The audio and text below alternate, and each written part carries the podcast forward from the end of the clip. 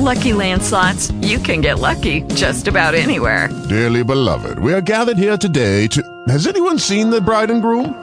Sorry, sorry, we're here. We were getting lucky in the limo and we lost track of time. No, Lucky Land Casino, with cash prizes that add up quicker than a guest registry. In that case, I pronounce you lucky. Play for free at LuckyLandSlots.com. Daily bonuses are waiting. No purchase necessary. Void where prohibited by law. 18 plus. Terms and conditions apply. See website for details.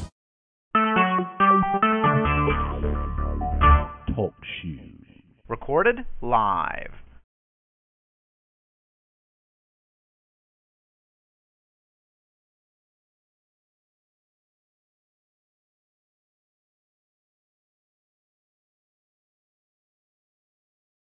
You're listening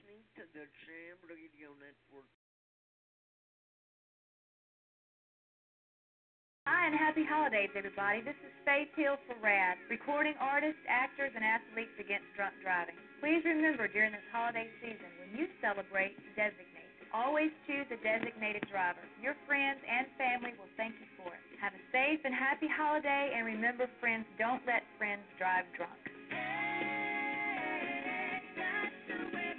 A public service message brought to you by the U.S. Department of Transportation, RAD, the National Association of Broadcasters, and the Ad Council. Our morning script is coming from Isaiah 9, 6 and 7. For unto us a child is born, unto us a son is given, and the government will be upon his shoulder. His name will be called Wonderful, Counselor, Mighty God, Everlasting Father, Prince of Peace. Of the increase of his government and peace, there will be no end. On the throne of David and over the king, on, over his kingdom, order it and establish it with with judgment and justice from that time forth, even forever. The zeal of the Lord of hosts will perform. Scripture for this morning, Isaiah 9, 6 and 7. One scripture of the day.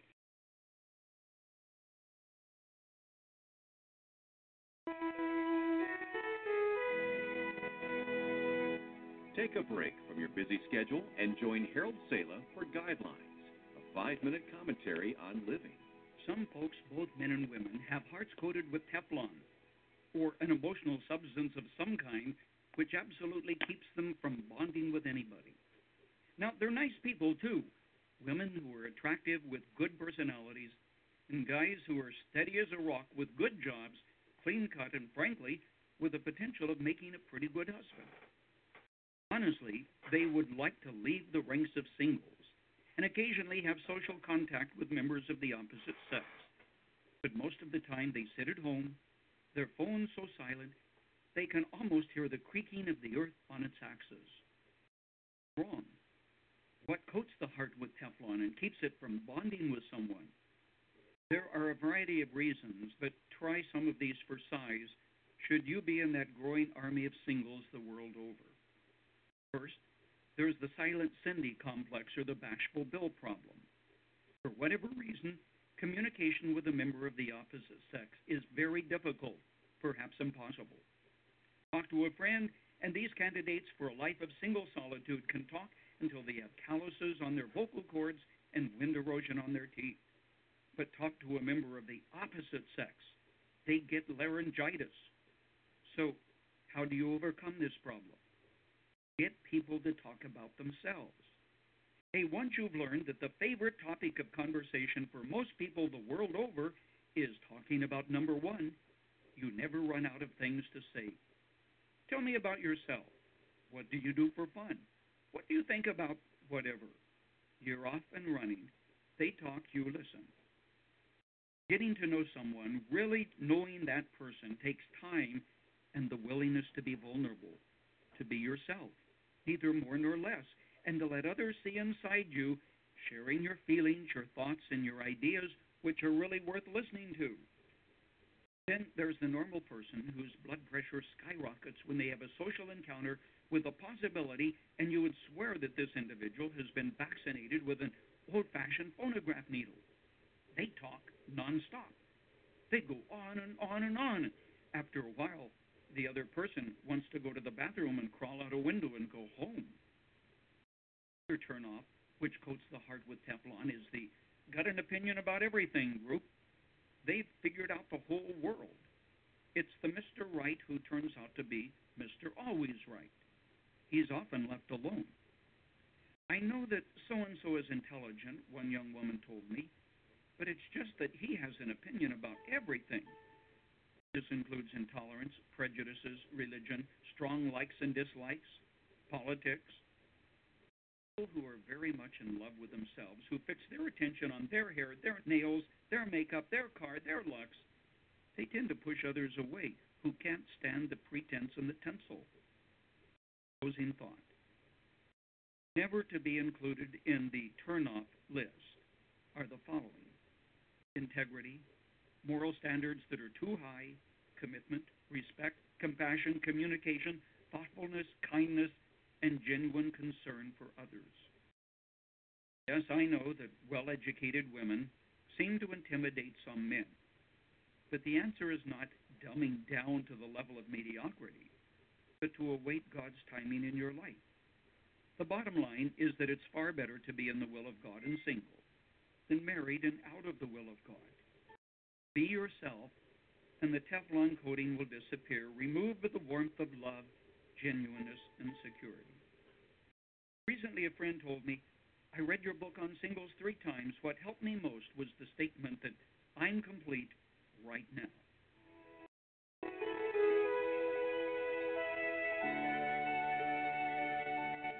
I ran out of time on that one. Her entire statement was I read your book on singles three times, and what helped me more than anything else was your saying that marriage doesn't complete anybody. I'm complete right now, whole person, and joyfully single. Joyfully Single in a Couple's World is the name of that book. You'll probably find it in your local Christian bookstore, or visit our bookstore online and you'll find it right there.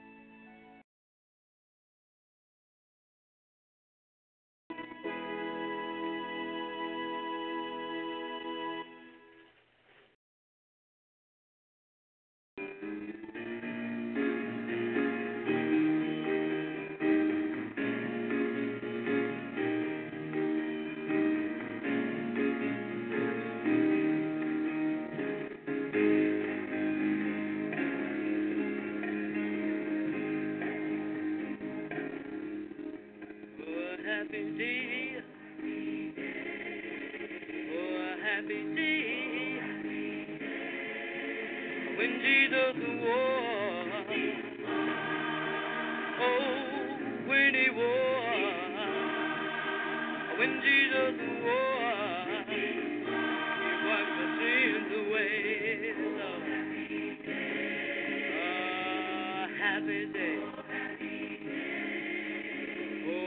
Happy day.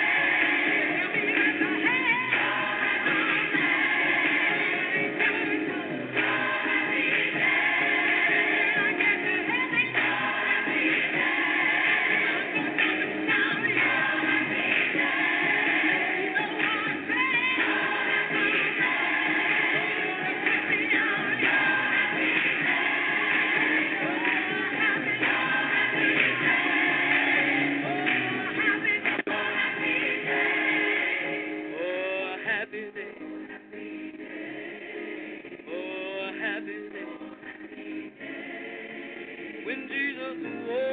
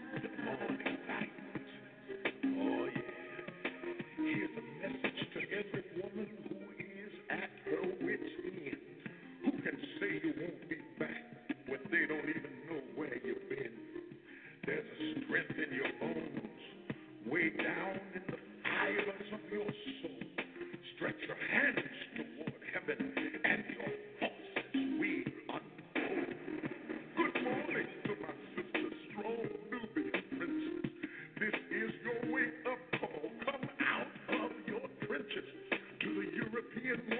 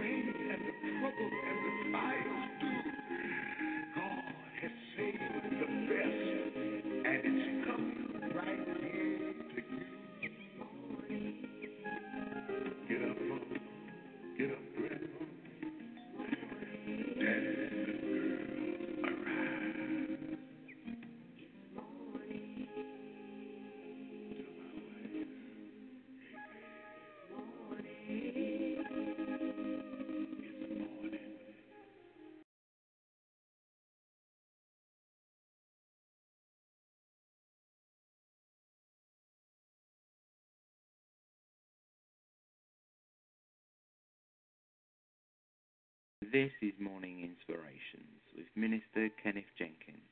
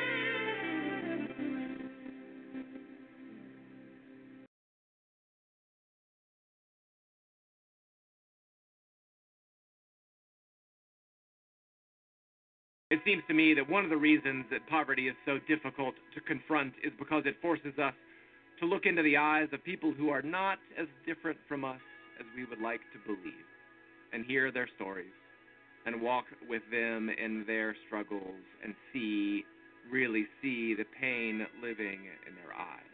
That's the Reverend Dr. Chris Tuttle, and today he brings you an inspiring message of faith and hope. I'm Peter Wallace. This is Day One. Welcome to Day One, the weekly program that brings you outstanding preachers from America's mainline Protestant churches, sharing insight and inspiration from God's Word for your life.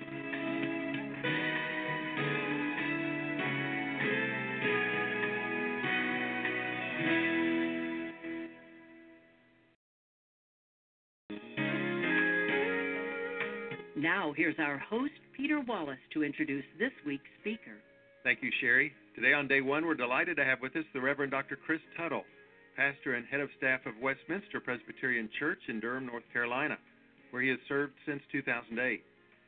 Chris received his undergraduate education at Davidson College in North Carolina and earned Master of Divinity and Doctor of Ministry degrees from Columbia Theological Seminary in Decatur, Georgia. Chris, welcome to day one. Thank you, Peter. Westminster Presbyterian is an active congregation in Durham, North Carolina, involved in a number of ministries within the congregation and out in the community. What would you say is the overall mission of the church, and, and how does it get translated into various efforts? Long before I got there, we have a number of good folks, and including my wonderful predecessor, who's quoted Micah 6:8, "Do justice, love kindness, and walk humbly with your God," which we read often at the beginning of worship and is on the front of our bulletin. Hmm. Um, and it's something that is that has resonated deeply with our congregation, as with many for a long time, um, and that has helped drive them out in the community for decades across Durham, downtown, um, with with those who are hungry and homeless and hurting, working for affordable housing, and um, we we work really really hard to make sure that our folks understand. Uh, they have for a long time that this ministry is not about us, not about gathering here in this place for all the beautiful things that may hopefully occur but is about what happens when you leave this place and how your faith gets gets lived um, at work and on boards and serving dinner and advocating far beyond. Mm-hmm. Your church is celebrating its 50th anniversary. How are you observing that milestone? Mm-hmm. On May 5th, we began a really fun year of celebrations with my predecessor, who was there for a little over 30 years, preaching, and we invited some charter members who'd moved away back and spent a lot of time. This first phase was on was on honoring the past, on telling wonderful stories, grounding up every bit of old pictures we can. Um, we also began a, a fundraising effort to give a 50th anniversary gift to the community.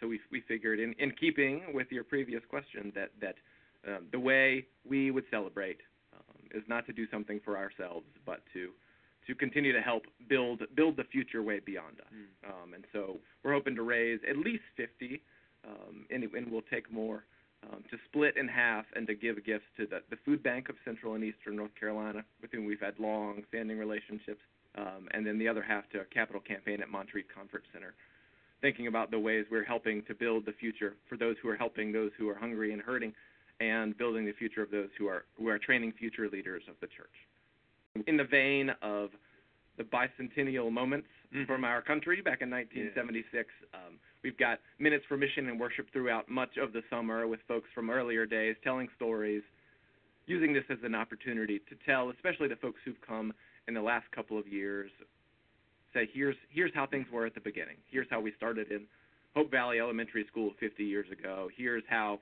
um, some good neighbors deeded us some of this land. Here's how we started to work together. Here's our first mission trip to Mexico, um, helping to invite them all into the broader story.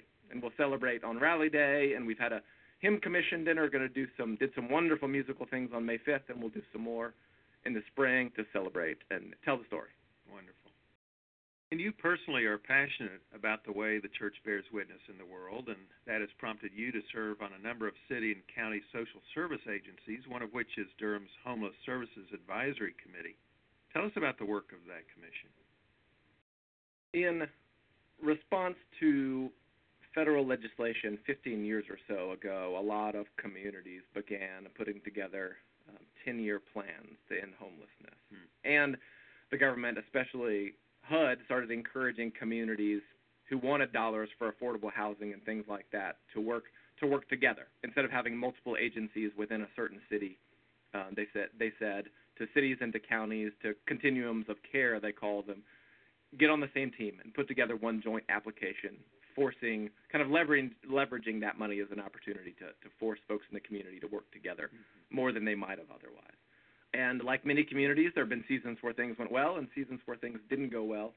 Um, but a couple of years ago, three years ago, a little less than that, um, both Durham City and County said we're we're going to give this a reboot and give it more attention than we've been giving it, and created a new commission that that we've expanded and now has 30 folks, but has people from um, the city council and board of county commissioners and a, a number of really high high level political folks, which is wonderful. Give us some focused attention um, and folks from the faith community and the business community um, and and all the wonderful academic institutions from Carolina and Central and Durham Tech and um, Duke and all these organizations that have significant stake in what we're doing, providers who are on the ground each day.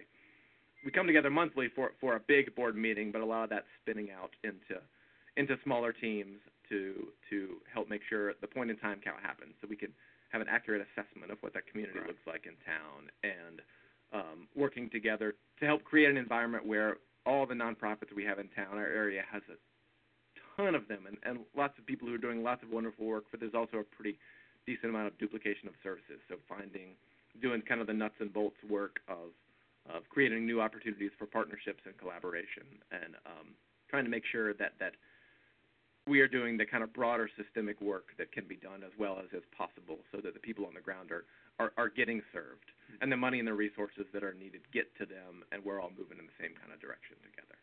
Well, your sermon this week is based on the gospel lesson for today from Luke chapter 16. Would you read it for us? Luke 16, verses 19 through 31. There was a rich man who was dressed in purple and fine linen, and who feasted sumptuously every day. And at his gate lay a poor man named Lazarus, covered with sores, who longed to satisfy his hunger with what fell from the rich man's table. Even the dogs would come to lick his sores. The poor man died and was carried away by the angels to be with Abraham. The rich man also died and was buried. In Hades, where he was being tormented, he looked up and saw Abraham far away with Lazarus by his side. He called out, Father Abraham, have mercy on me, and send Lazarus to dip the tip of his finger in water and cool my tongue, for I am in agony in these flames. But Abraham said, Child, remember that during your lifetime you received your good things, and Lazarus in like manner evil things, but now he is comforted here, and you are in agony. Besides all this, between you and us, a great chasm has been fixed, so that those who might want to pass from here to you cannot do so, and no one can cross from there to us. He said, Then, Father, I beg you to send him to my father's house, for I have five brothers, that he may warn them, so that they will not also come into this place of torment. Abraham replied, They have Moses and the prophets, they should listen to them. He said, No, Father Abraham. But if someone goes to them from the dead, they will repent. He said to him, If they do not listen to Moses and the prophets, neither will they be convinced, even if someone rises from the dead. So Jesus has been telling his followers several parables in this section of Luke and gotten into it a bit with the religious leaders, and then he tells this very vivid story. How surprising would this story have been to those who first heard it? It's amazing how Jesus and how Luke build the drama because we have a rich man who is dressed in purple and fine linen and who feasted sumptuously, not most of the time, every every day. And so this picture is drawn, this stark, stark contrast, and then at his gate lay someone who's as as different, right in front of his gate, as different as he can possibly be. So Jesus sets this up, and then begins this long distance call, as King says. Talk about it in the sermon, which I think is a really nice way to think about it. And you realize in the midst of this that that the rich man, even even though he's died, and in Hades he says the rich man doesn't think anything is different. The same structures, the same the same realities there were in play before were in play then. And the man who sat outside his gate, who he didn't have time for before, now he can call on him and he can come help because that's how it works now too. And so Jesus, in in in, in a really beautiful and and absolutely terrifying way at the same time, says what he says throughout the Gospels in many different ways. That in the kingdom that is breaking in even now, things are changing. For those who have, things will be turned on their head, and for those who have not, for whom this life is filled with, with immense suffering and pain, that a promise is there for you. And our call to find our place in that story and to participate in the inbreaking of that kingdom as well. Chris, your sermon is entitled Blindness and a Vision of Community. Thank you for being with us. Thank you.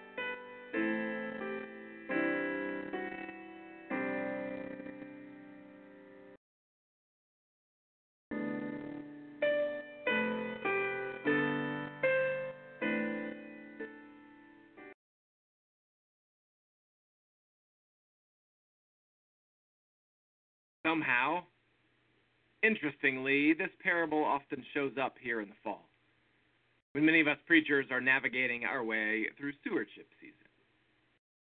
We want to speak of the joy of seeing your gifts shared with others in a way that changes things.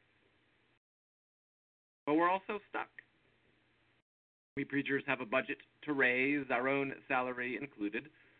Some of this money goes out to organizations that feed and clothe and house that are on the ground with hurting people in ways our churches hope to be, yet so seldom are.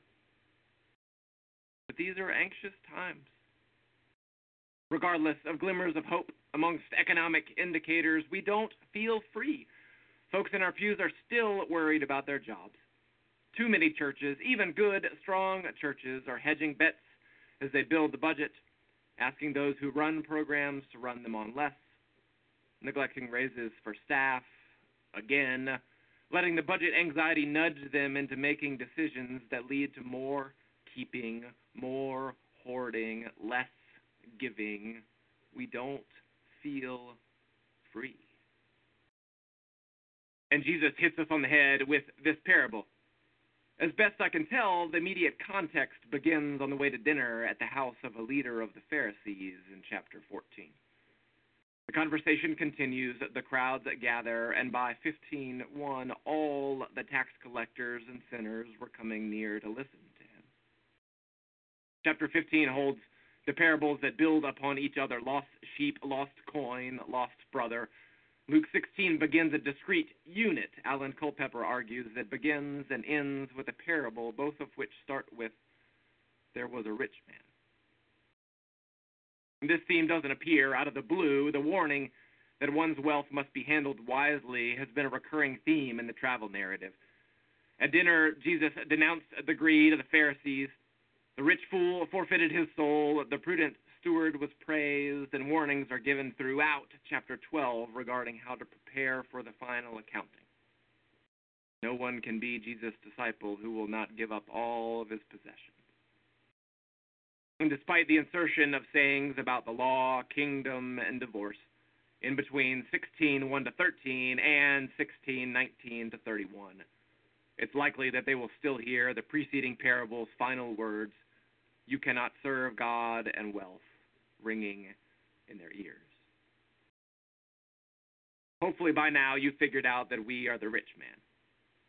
I'm Presbyterian, and we bounce back and forth with our Episcopalian brothers and sisters as some of the wealthiest churches in the country. The number of folks with graduate level education in our pews is really high. We, you and I, the kind of folks who tend to listen to day one, particularly in the United States, are among the richest and most well educated religious people around. Yet, according to United States government figures in 2011, 46.2 million people 15% of our population lived in poverty, including 16.1 million children under the age of 18. Urban Ministries of Durham, North Carolina, where I live, tells us that their shelter served 1,255 different individuals in 2011. They housed 32 homeless families with 71 children. You've all got these stats within easy reach in your own communities. We sit in our homes and churches and feast. Sumptuously, Luke says, while folks sit at the gate picking their sores. We are so rich and so smart. Why do these families not have somewhere to stay? What else is going on? My father was searching through an old storage closet in Montreat, one of our denomination's national conference centers in the mountains of western North Carolina, a handful of years ago, and came across a recording. Was a tape from Anderson Auditorium in Montreat from a weekend late in August 1965. The speaker, one Martin Luther King Jr., begins his speech at a church retreat by apologizing. He was supposed to have spoken Thursday night, but was in Watts, Los Angeles, meeting with government officials on the streets, trying to quell the riots there. In this speech, King challenges the church on issues of race, pushing them to be more than clear on their stands on segregation. And then he moves into the connection with issues of poverty. He takes some time and points the assembly to our text. There's nothing in that parable, King says, that says Dives, the Latin name for the rich man, went to hell because he was rich. Jesus never made a universal indictment against all wealth.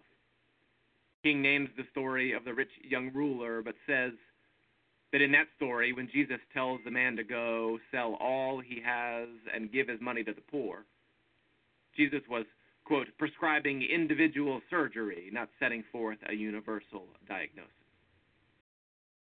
King moves on, pointing us toward the kind of symbolic long distance call that takes place between Dives in hell and Abraham with Lazarus in heaven. King claims that Dives went to hell not because he was rich, but because he passed by Lazarus every day and never really saw him. He moves on to say that Dives went to hell because he allowed Lazarus to become invisible, because he failed to use his wealth to bridge the gulf that separated him from his brother Lazarus.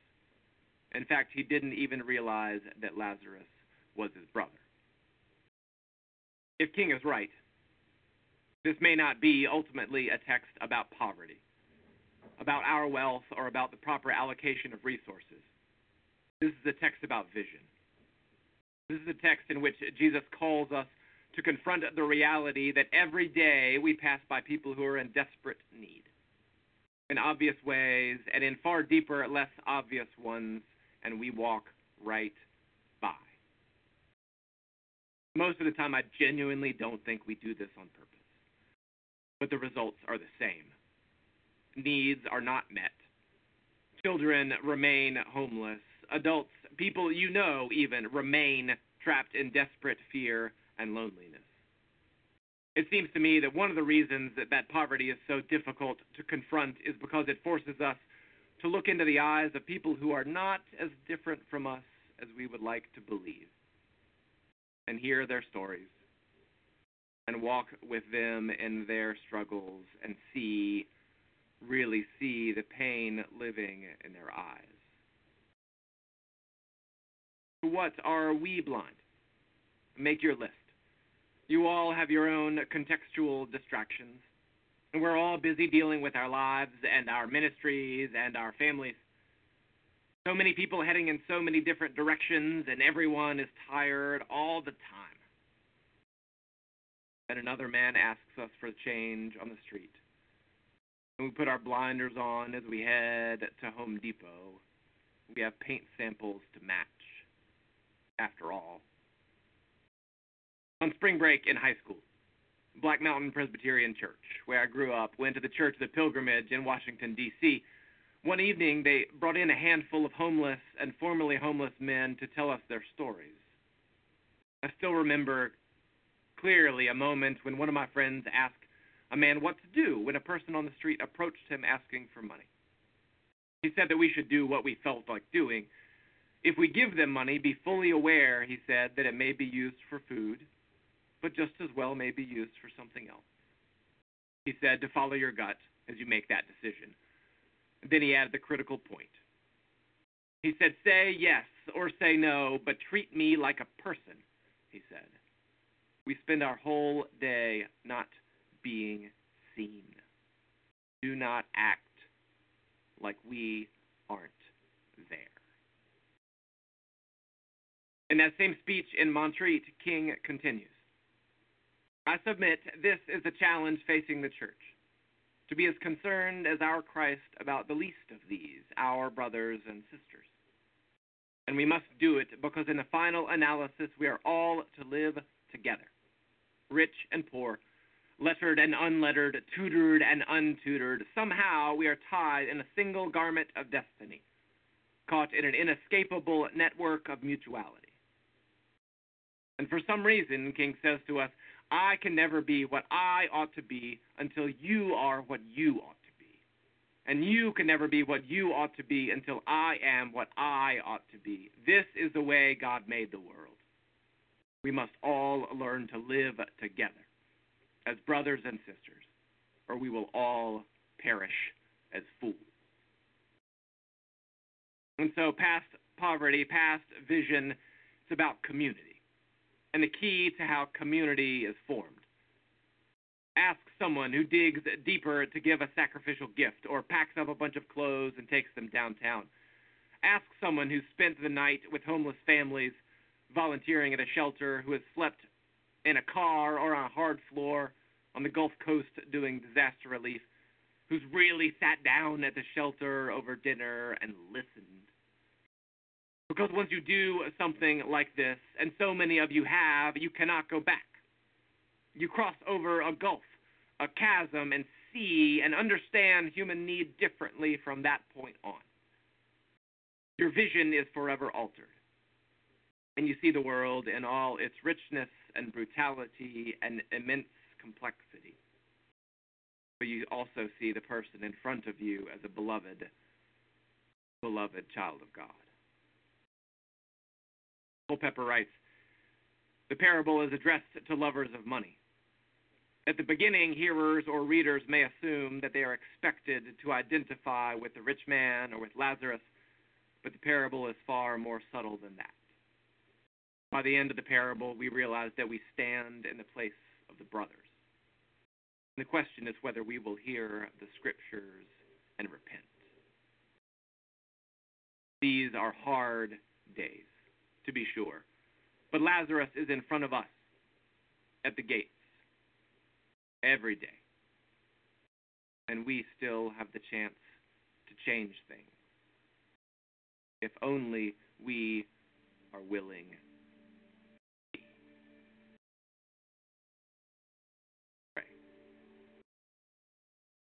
Christ of vision, clear our eyes. Challenge us, we who love what we have, our money, our things, our identities, with a vision of your beloved community, community that includes all. Amen.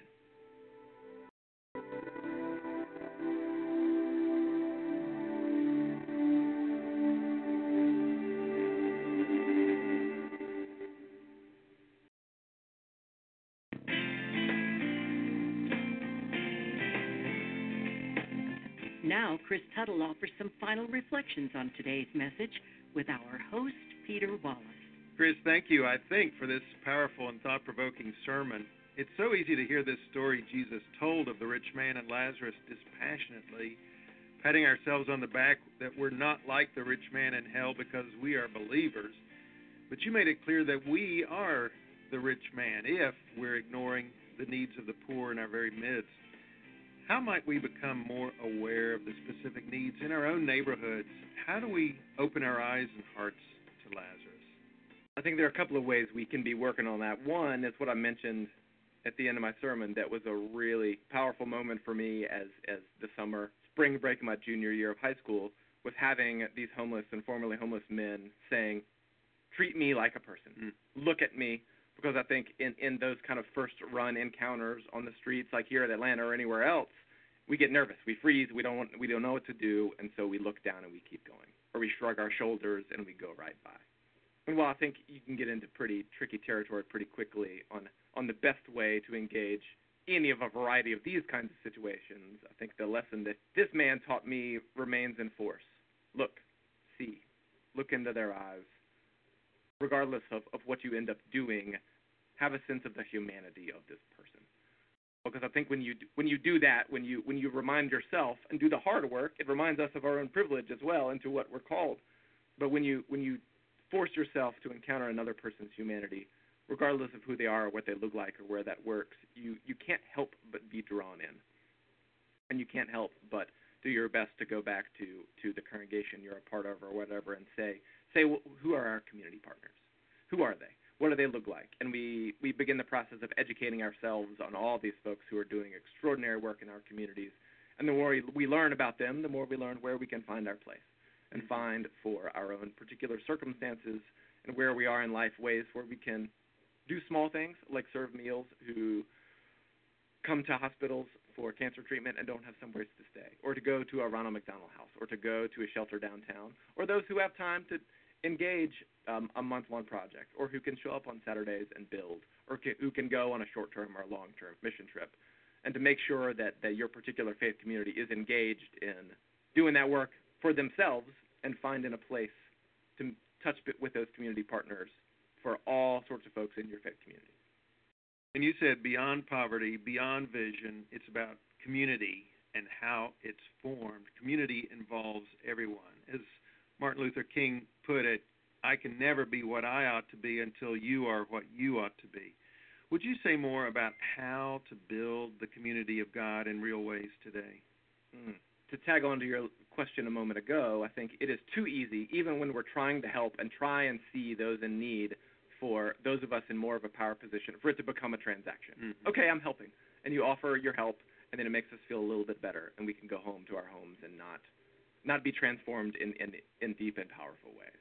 Um, so attending to that, but I think the the thing that resonates in this in this world where so many people are going so many different directions, and in which we feel connected in so many different ways, but are also so terribly lonely, mm-hmm. is is found.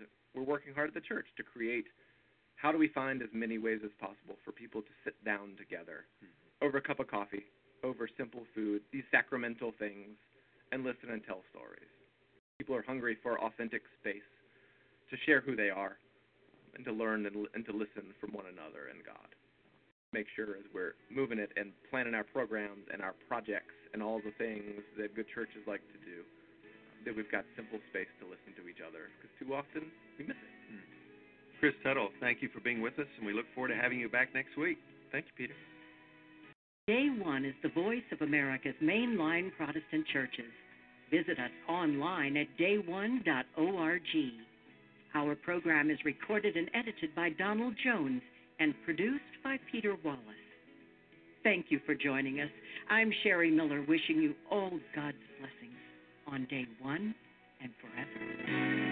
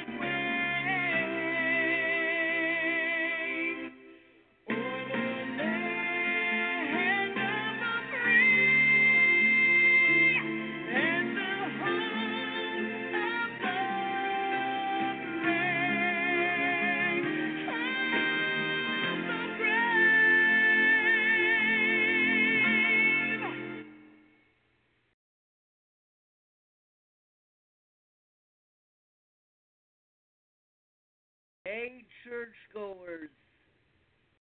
Looking for a little morning inspiration? Well, listen to Morning Inspirations and the Jam Radio Network with Minister Kenneth Jenkins.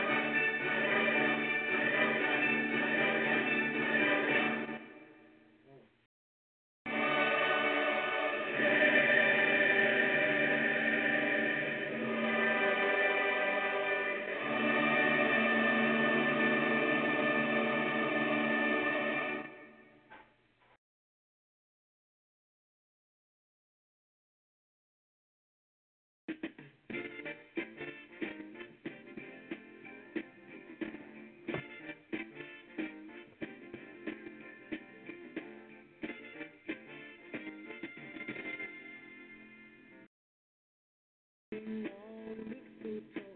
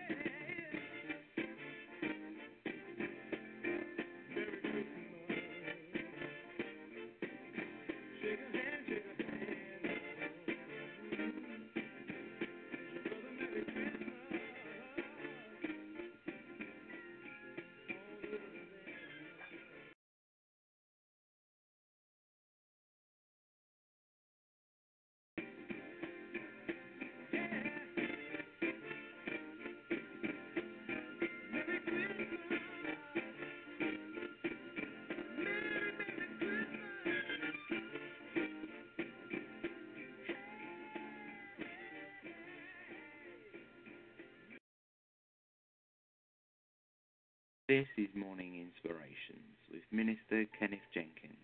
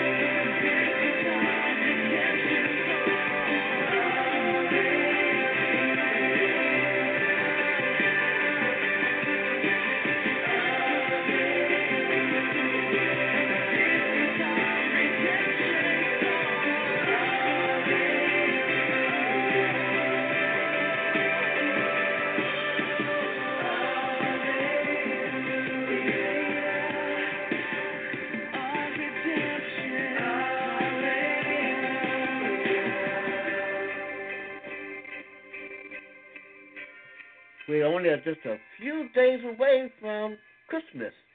And uh, I don't know about you. I'm gonna be as good. I'm going. We're gonna be as ready for Christmas as we right now. Here's the Watoto Children's Choir.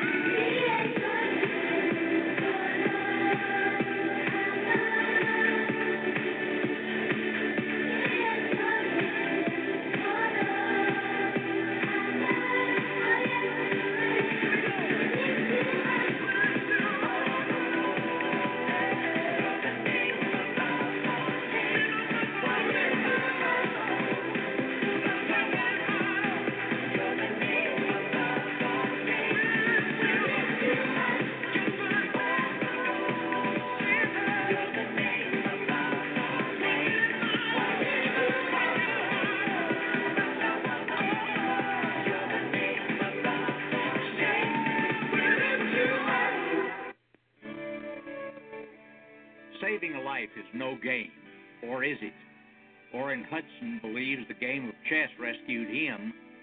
He was in high school and running with a dead end crowd when a teacher challenged him to a match. Orrin played and something happened. From a board game, he learned that choices have consequences. He learned to anticipate decisions and improve their outcomes. Now, after years as a state trooper, he heads Be Someone, a project to help other young men change their lives. He's again using chess to teach strategy, victory, and wisdom from defeat. This is Howard Butt Jr. of Laity Lodge. Can a game save a young man's life? Yes, a game. And someone who cares enough to teach it in the high calling of our daily work. For more information, visit ourdailywork.org. People have all kinds of excuses for not saving energy. I didn't plug it in. I'll turn it off later. It's not my music. It's just one phone charger. So um, we don't have those Energy Star appliances. So that old window leaks. How much energy and money could the new ones really save?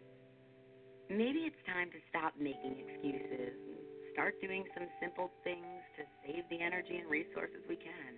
Because a little here and a little there can add up to a lot later, and you just never know what people will need in the future. My name is Sarah, and I'm going to get started today. We can all help save more energy for tomorrow. What's your excuse? For more energy saving tips that also save money, visit loseyourexcuse.gov/parents.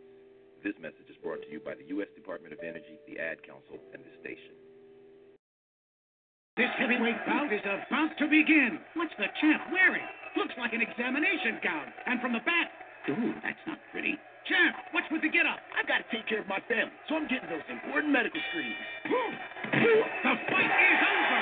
Champ, you look pretty healthy out there tonight. But I'm still getting those tests. For a list of tests you need, go to ahrq.gov. And remember, real men wear gowns. Go to ahrq.gov. This message brought to you by the U.S. Department of Health and Human Services, AHRQ, and the Ad Council. Hey, churchgoers. Looking for the little morning inspiration? Well, listen to Morning Inspirations and the Jam Radio Network with Minister Kenneth Jenkins.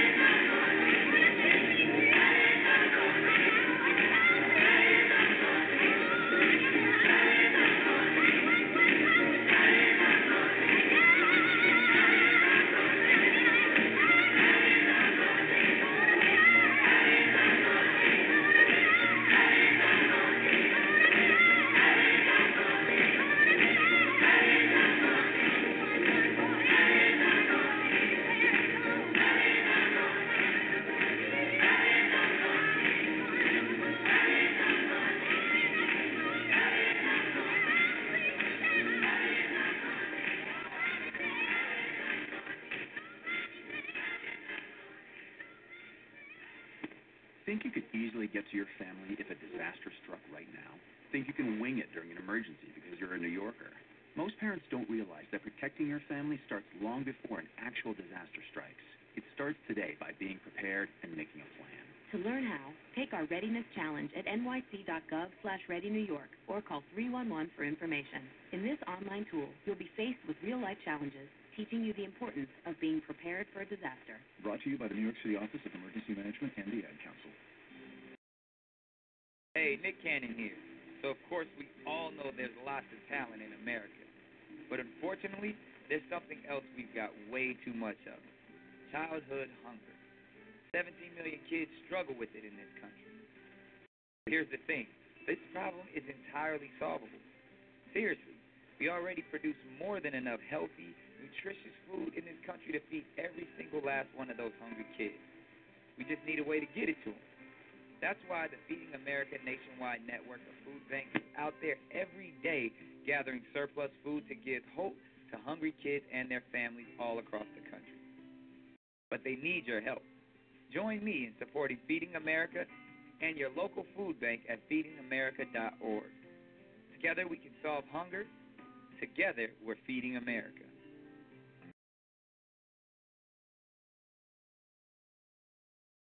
Motor vehicle crashes are costly and preventable.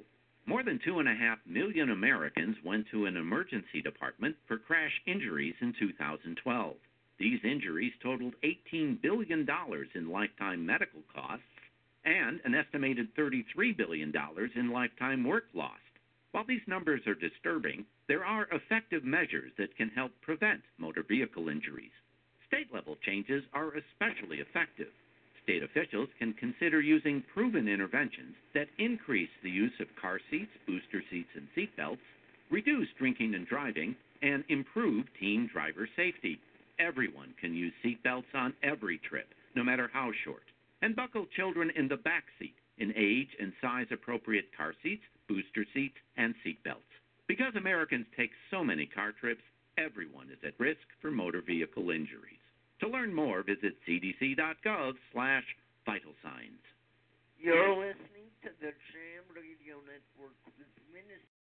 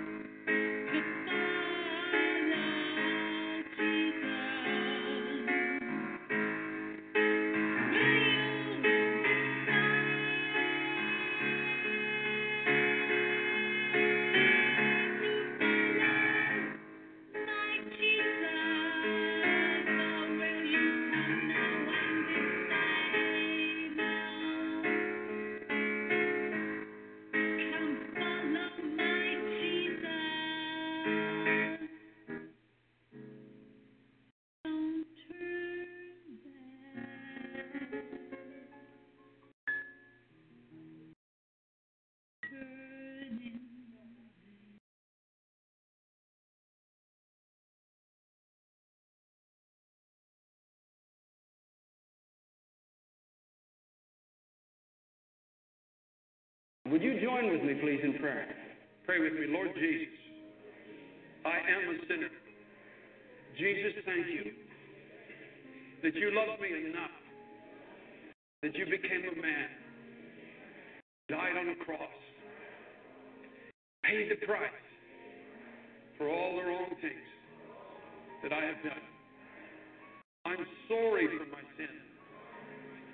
It's my sin that put you on that cross. And I'm sorry. I don't want to live in rebellion to you anymore. I ask you to forgive me. And tonight I open my heart and I invite you into my life to be my Savior and my Lord. I believe, Jesus, you are the Son of God. I believe you died for me to pay the price for all the wrong things that I've committed against God and against man. I believe that on the third day, by the power of God, you were raised from the dead as living proof that my trust in you tonight is not in vain. I believe that as Christ was raised from the dead, so tonight, Almighty God, you are raising me from the dead, from the death of sin. You are giving me a new life, the life of Jesus Christ. Oh God, on my testimony and the belief in my heart, and according to your word, at this moment, I believe I am saved. I am saved. I am saved. Hallelujah.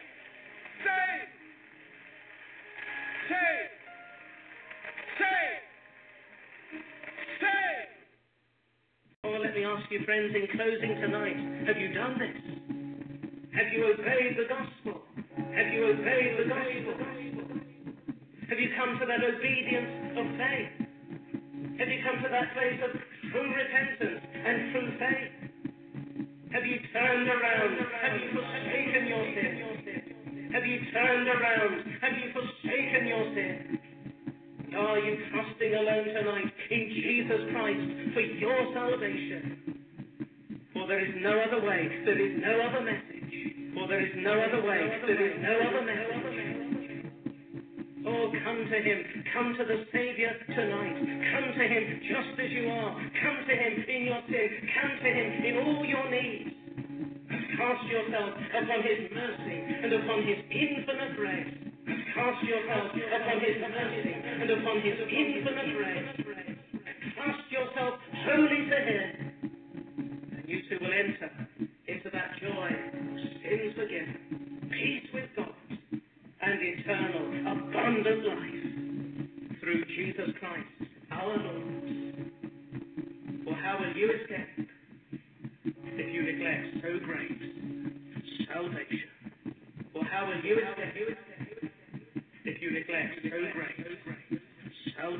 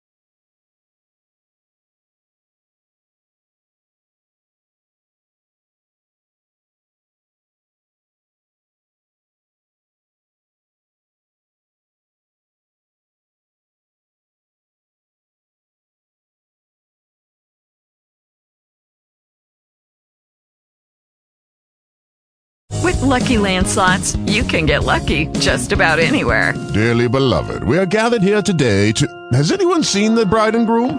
Sorry, sorry, we're here. We were getting lucky in the limo and we lost track of time. No, Lucky Land Casino, with cash prizes that add up quicker than a guest registry.